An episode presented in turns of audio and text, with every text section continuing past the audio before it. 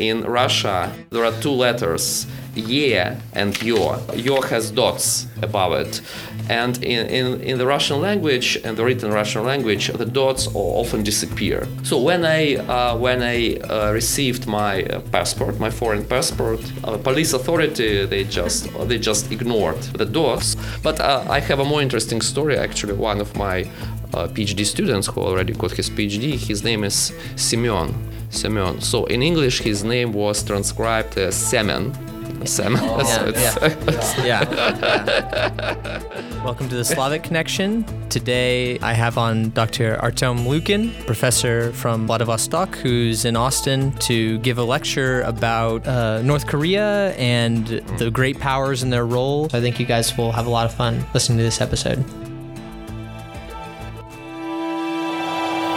You're listening to the Slavic Connection, brought to you by the Center for Russian, East European, and Eurasian Studies at the University of Texas at Austin. Dr. Lukin, welcome. Thank you very much, and actually it's my pleasure to be here. So I understand that you've come to the U.S. fairly often for academic sessions and whatnot, but are you in Texas for the first time? Well, actually it's my second time to Austin, and I'm very grateful to Kozmetsky Center at St. Edward's University for inviting me for a second time already. So my first time to Texas was a couple of years ago, Austin seems like a very interesting place. Actually, it's not typical Texas. Certainly. So when I first came here, I was a little bit surprised. It broke all my previous thinking about Texas. And so you're giving a lecture at St. Edward's University. What is this lecture about? Well, actually, this time I'm doing a lot of stuff every day. So I'm here from Sunday to Thursday.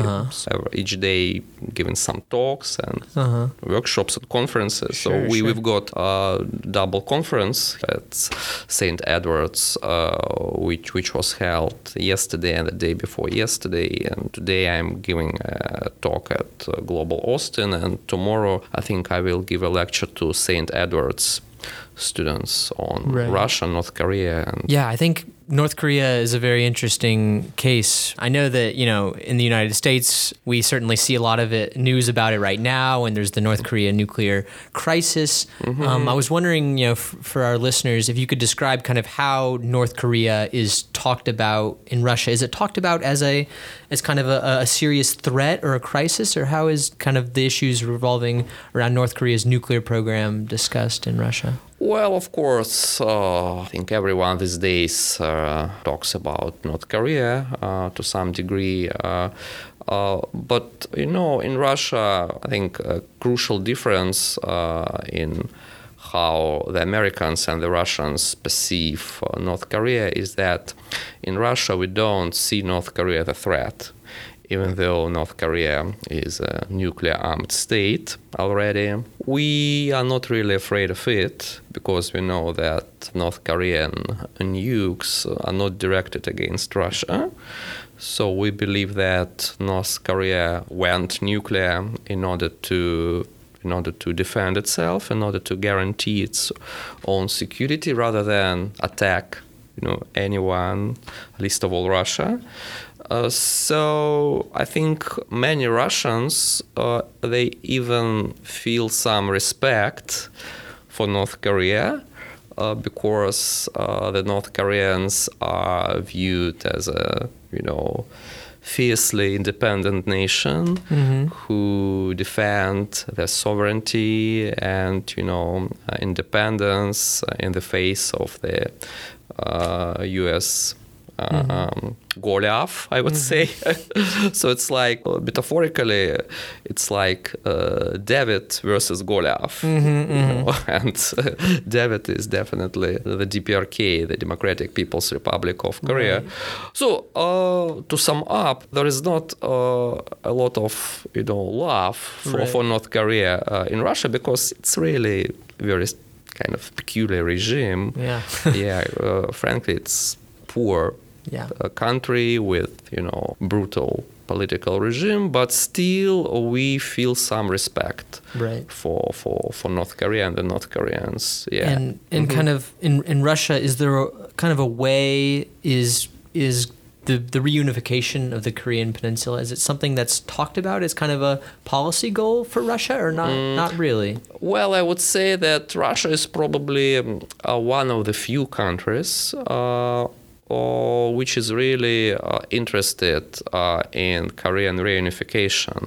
Of course, if you look at China, for example, I don't think that China is actually interested in Korean unification, because a unified Korean state is set to become a major power, because it will be 75 million people, like, you know, Germany. Yeah. They will have powerful economy. Probably they will keep nuclear weapons. Right. So it will be almost like a great power, which will be very difficult to absorb into Chinese sphere of influence, because they're Chinese. They have traditionally viewed the Korean peninsula, Korea, as the tributary state, as their young brother. And it's divide and rule. So it's always better to keep your, you know, to keep your neighbors divided, to control them. So I think that's China's unstated policy, even though, of course, rhetorically and publicly they support eventual reunification of the two Koreas. Japan, as you probably know, Japan has a lot of historical problems with Korea.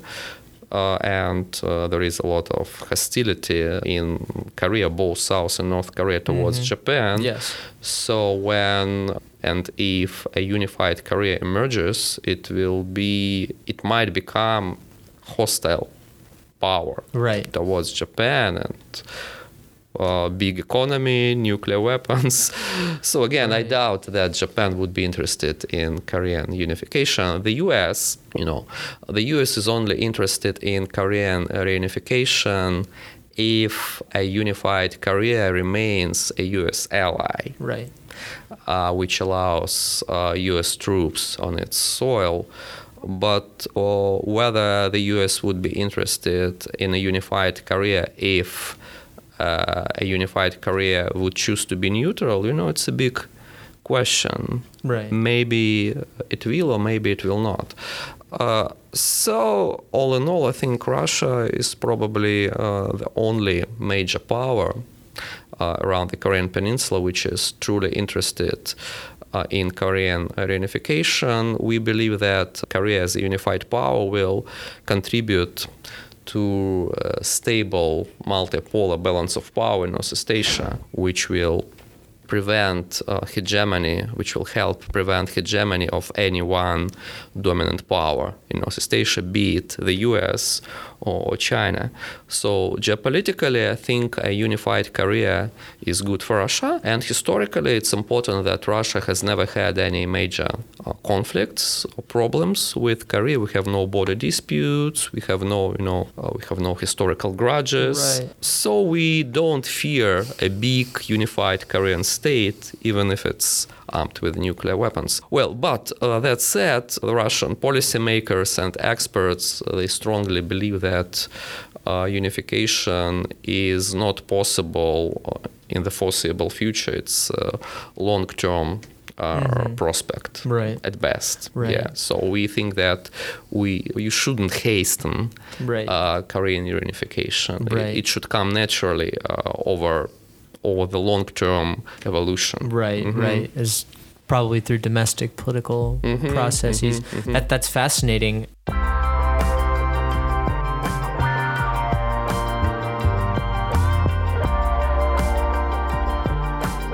Do you consider yourself an expert on certain countries in the area, or really kind of the whole Asian Pacific area, Russian-Chinese relations, and then Russian-Japanese? Well, frankly, I don't speak any Asian languages. I only speak English among foreign languages, so I can't claim to be a China expert or a Japan expert. But when it comes to Russia's relations with those countries, I think I can say something.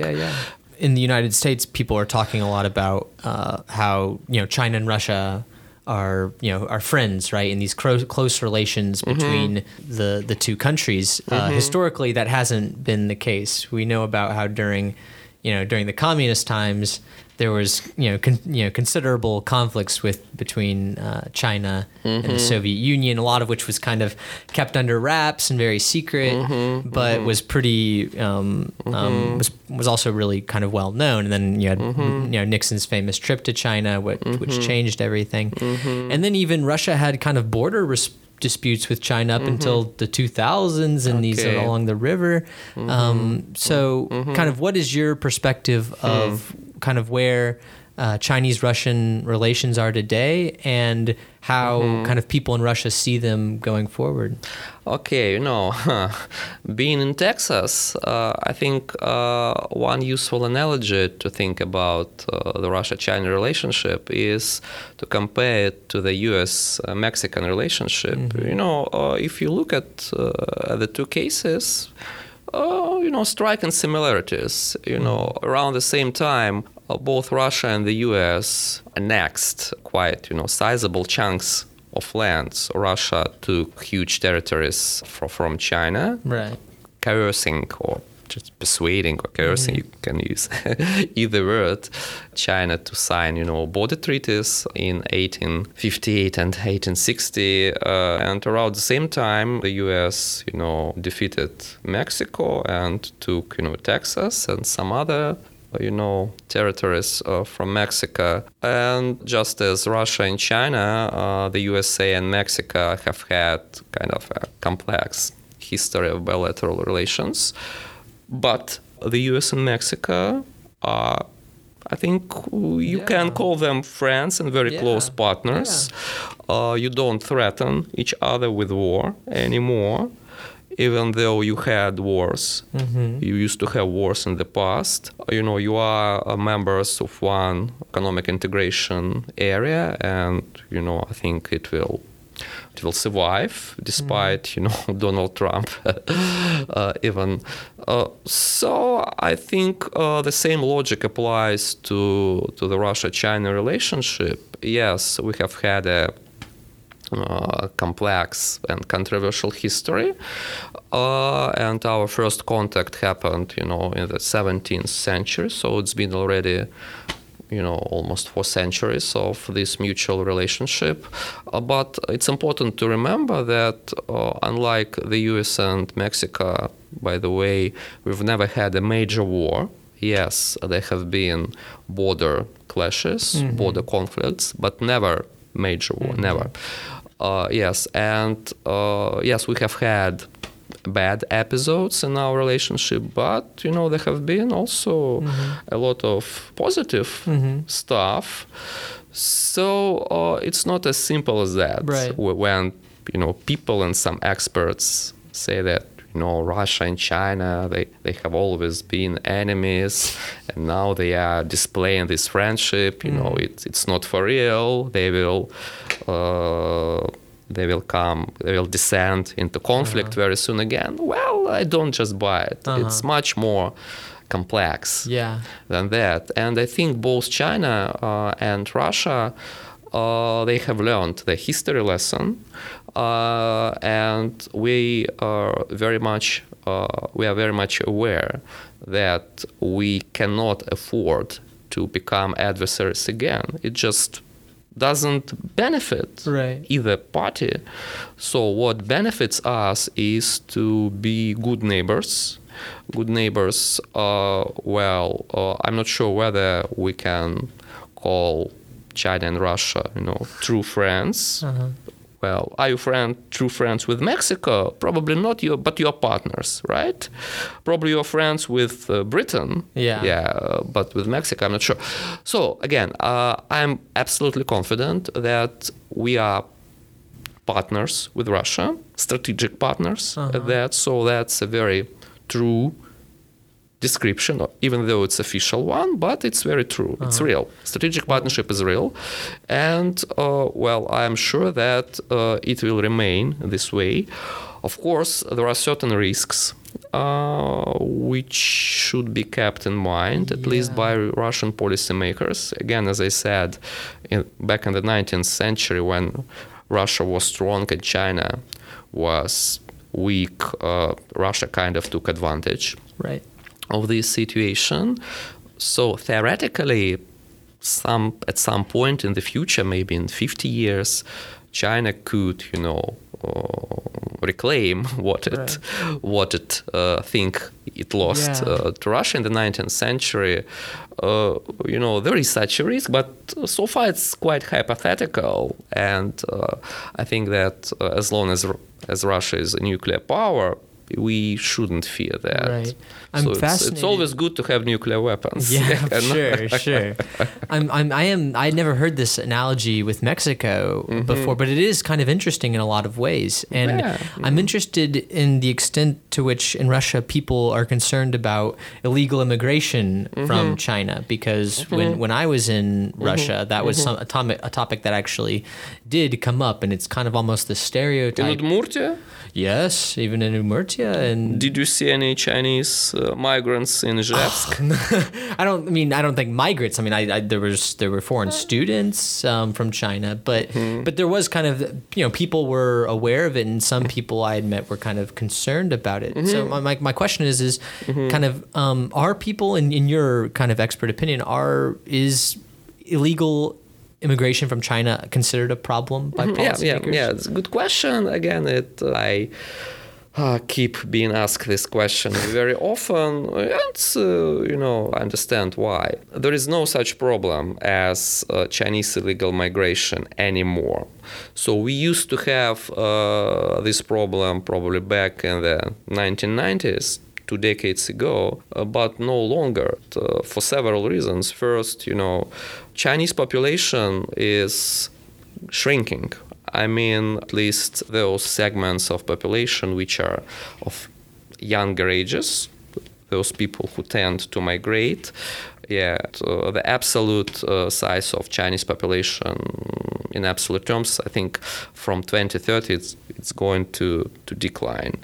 So China generates fewer and fewer potential migrants, and those potential migrants that China does have, they prefer to migrate not to Russia, Texas, France, Britain, Australia.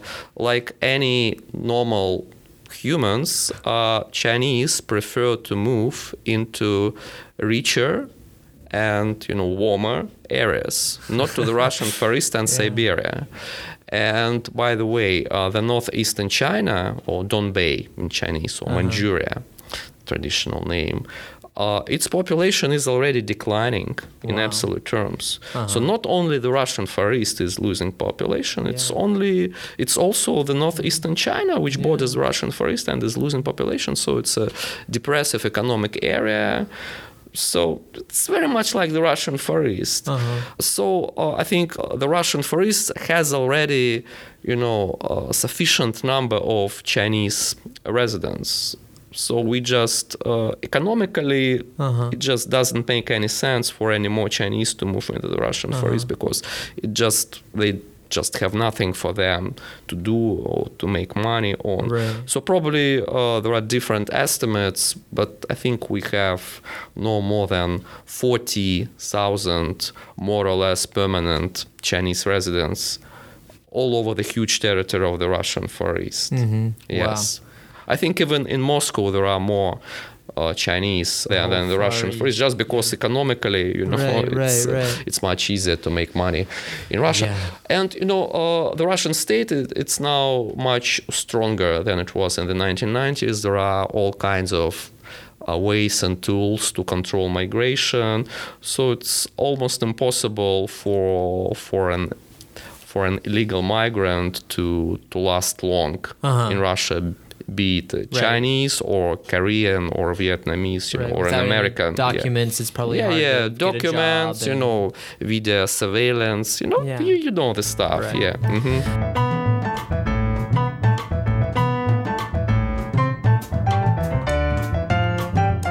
Well, I think the next topic I'd like to touch on is Russian-Japanese relations, if you're not against it. Sure. And because recently this whole topic of the Kuril Islands has come up again. And and so, you know, for our listeners who don't know, it's a long border dispute that's been between Japan and Russia. And it's part of the reason for it is because these islands were part of Russia, then they were part of Japan, and then Russia or the Soviet Union never concluded a peace agreement with Japan. And so these islands are still disputed. But, you know, I was wondering kind of why this topic came up again. And I looked up on the internet, and apparently there was another round of negotiations in March, just a few days ago, about this question. And so kind of to... you can answer the question broadly, but I'd also like to answer the more narrow question of, you know, what do you think is the likelihood that Russia would be willing to cede sovereignty of some of these islands? Because I know it was discussed, it was floated on people like, you know, the state television channels, but then there were counter protests and no, never, ever, we can't give these places up. So how do you see this situation resolving itself? Well, while you were speaking, another historical analogy sprang up to my mind. This time it's not about Texas, you know, it's about, you know, Gibraltar and Spain and the UK, you know.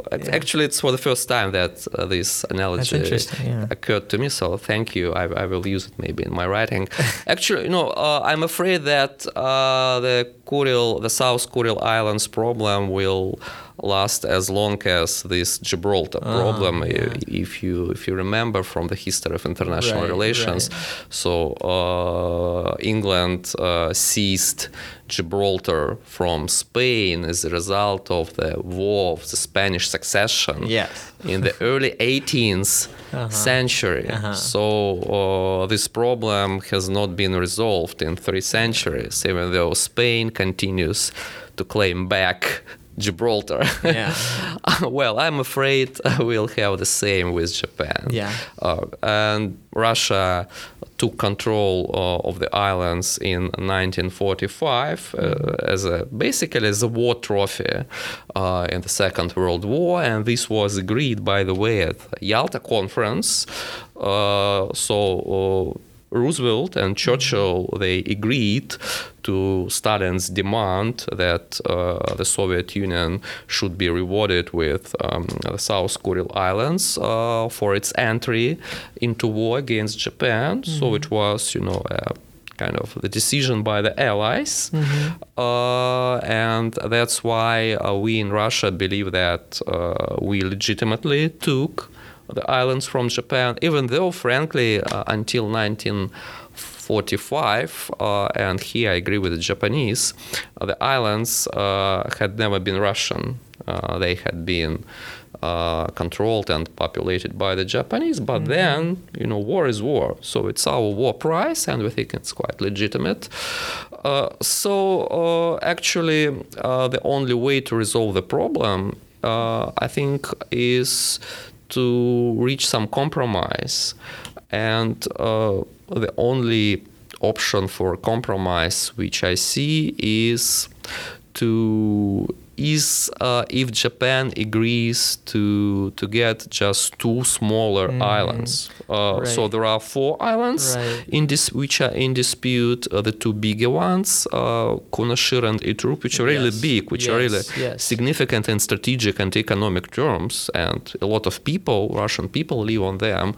So there is no way Russia is going to return them to Japan. But the 2 smaller ones, Shikotan and Habomai, they can be negotiated.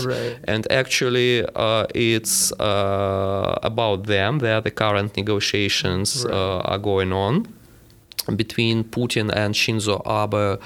So the question is what price Japan is willing to pay for the return of those smaller islands, because definitely Russia is not going just to transfer them to Japan for free. Right. We would like some, security guarantees that, for example, that the islands will not host, any military bases, including U.S. bases in the future. That no missile defense facility will be based on them. Of course, we would like to get some financial compensation because the islands have rich fishing grounds among them.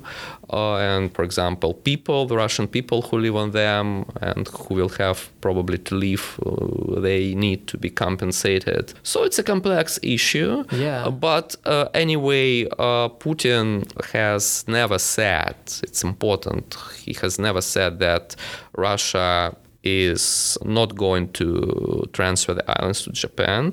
So he always keeps hinting that under certain conditions, if the terms are right, the compromise could be reached. So the thing is to really find this, middle ground. Yeah. It's a complex problem. And another thing is to secure domestic support both in Japan and Russia for this compromise, which is also not going to be easy. Yeah, for both sides. So I think it's not quite likely that this problem will be resolved soon, but anything is possible. I think we can't rule out breakthrough. Yeah. For example, Putin goes to Japan in June for the G20 summit. Maybe something will come out of it. Yeah. So maybe he and Abe are having some, secret talks because they meet one-on-one very often, and they're talking about something. Yes. Probably something is in the works. Yes, I don't know because it's held under tight secret. Yeah, and you brought up a big point about how domestically in each country they'll be able to sell the compromise. That actually might be one of the biggest issues because, even in Russia, I know that there were some kind of protests and kind of meetings against giving the Kurils back. And I know that in Japan, there's all kinds of stuff related to that. Do you think that making that sell will be possible, say, in Russia?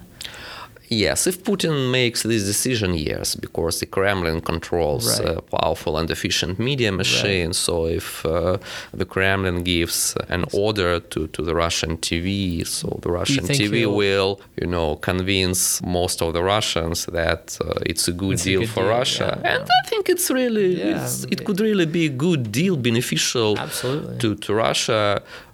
Actually, half jokingly, I think if Japan pays us, $20 billion plus some security guarantees, we could give up the two smaller islands because, strategically, they're not as significant. They're not as significant, so our security will not be compromised and economic compensation will be provided. Not too many Russians live there.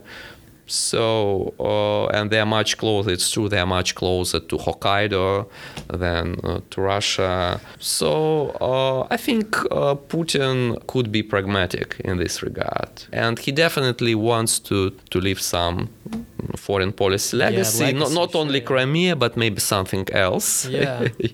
So, he has already got Crimea for Russia, so no one will question his patriotic credentials. Right. Right. That's an interesting point. Yeah.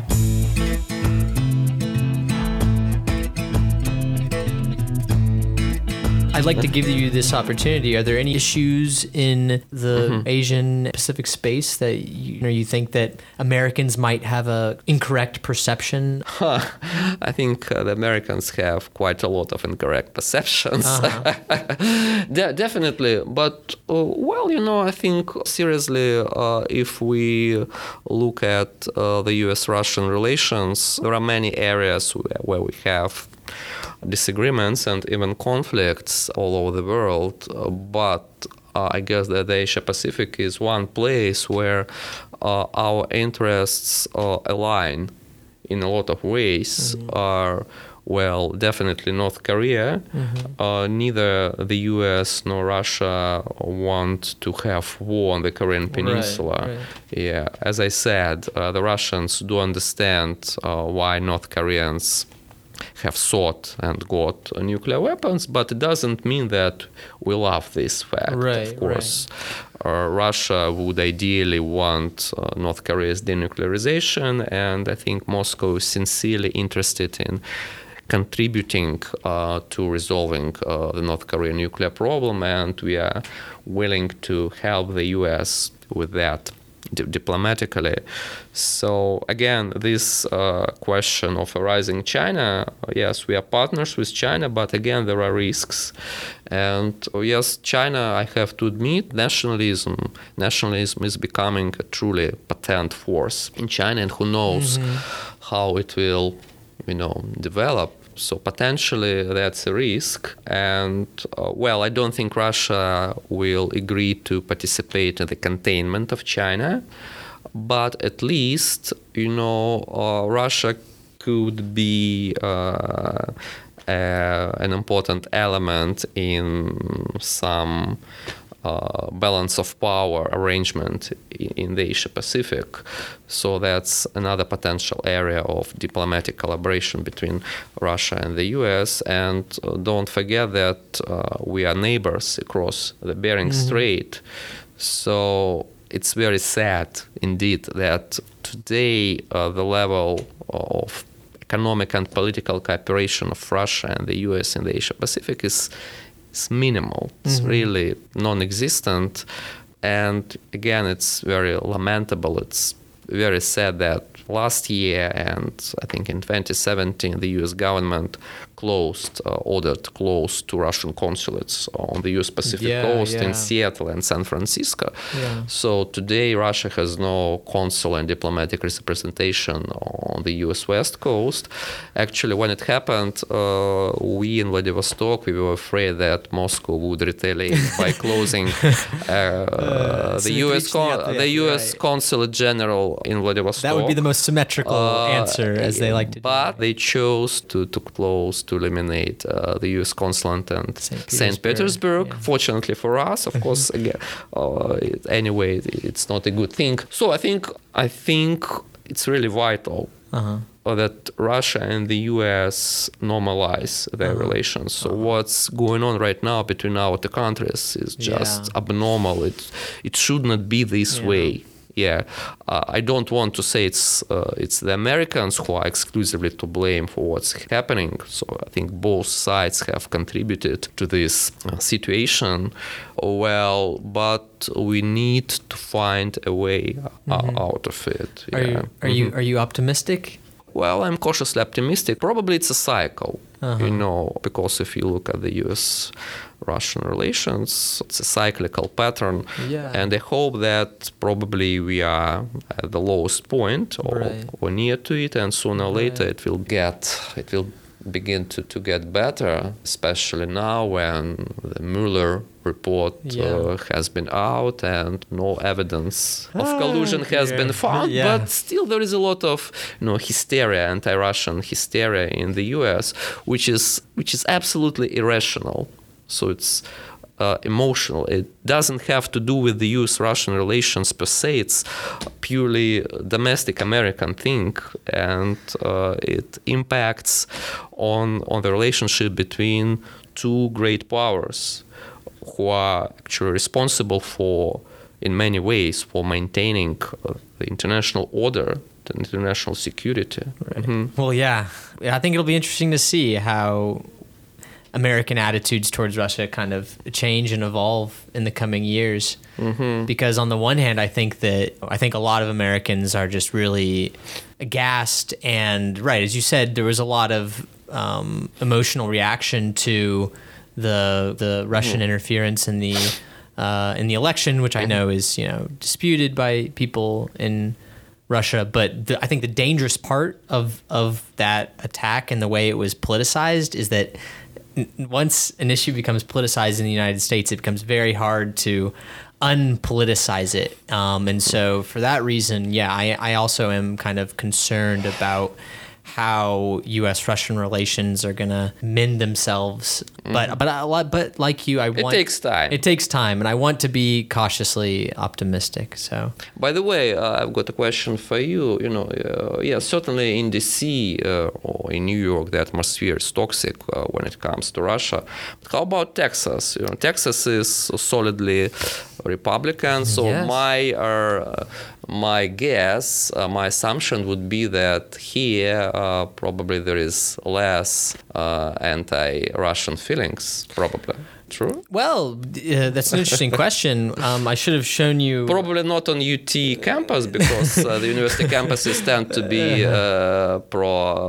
pro-Democrat, sure, right? Sure, uh-huh. Yeah, but, you know, it's interesting. Texas was a red state for a long time. It's been trending in one direction recently. If you looked at the most recent 2018 Senate election, the Republican won by only 2.5 percentage points. So it was very close. Mm-hmm. But in general, I mean, it's important to note that there's the General Consulate of Russia in Houston, yes. which I've been to actually a few times and gotten visas from. Mm-hmm. And there's also obviously a big Russian diaspora in Texas. And I think those are things that can kind of, you know, act as a stepping stones, doing, you know, citizen diplomacy and improving the relationship. And I should have shown you, we have out in our lobby a copy of the newspaper of the Russian diaspora. It's called Nash Texas. Nash Texas. Great. When I showed my friends, they said, "Matt, it sounds like Krim Nash." And so it's hard for me to read, but it's a wonderful little diaspora newspaper. Mm-hmm. And so no, I think that I know that in Russia it kind of often gets tracted as anti-Russian sentiment. I mean, I don't see it that way. I think it's you know, just like in this, probably in Russia, I don't think Russian people are, you know, anti-American. It's that, you know, you have disagreements with government and the leadership. And so I mean I don't particularly feel anti-Russian hysteria, and certainly not, I don't think, in Texas. But. Yeah, compared to some other places in the U.S. Maybe, I mean, maybe. Because D.C. is really tough case in this regard. So the U.S. establishment, the U.S. media, people just crazy about Russia. I hope it will change, but as you mentioned, it takes time. It's just irrational. Well, I mean, I guess on that note, Dr. Lukin, thank you so much for coming and talking with us today. It was a real pleasure to meet you. Yeah, great. I hope I'm not fired after I get back to Vladivostok. No, I doubt that will be. Then I hope UT will give me some job here. If I'm fired, The views, opinions, and ideas expressed on this episode do not necessarily reflect those of the show or the University of Texas. Thank you for listening to The Slavic Connection. Please visit slavxradio.com for more information and to subscribe to our podcast and YouTube channel. As always, we invite listener feedback, so please send us your comments. The Slavic Connection is produced by the Center for Russian, East European, and Eurasian Studies at the University of Texas at Austin. Thank you.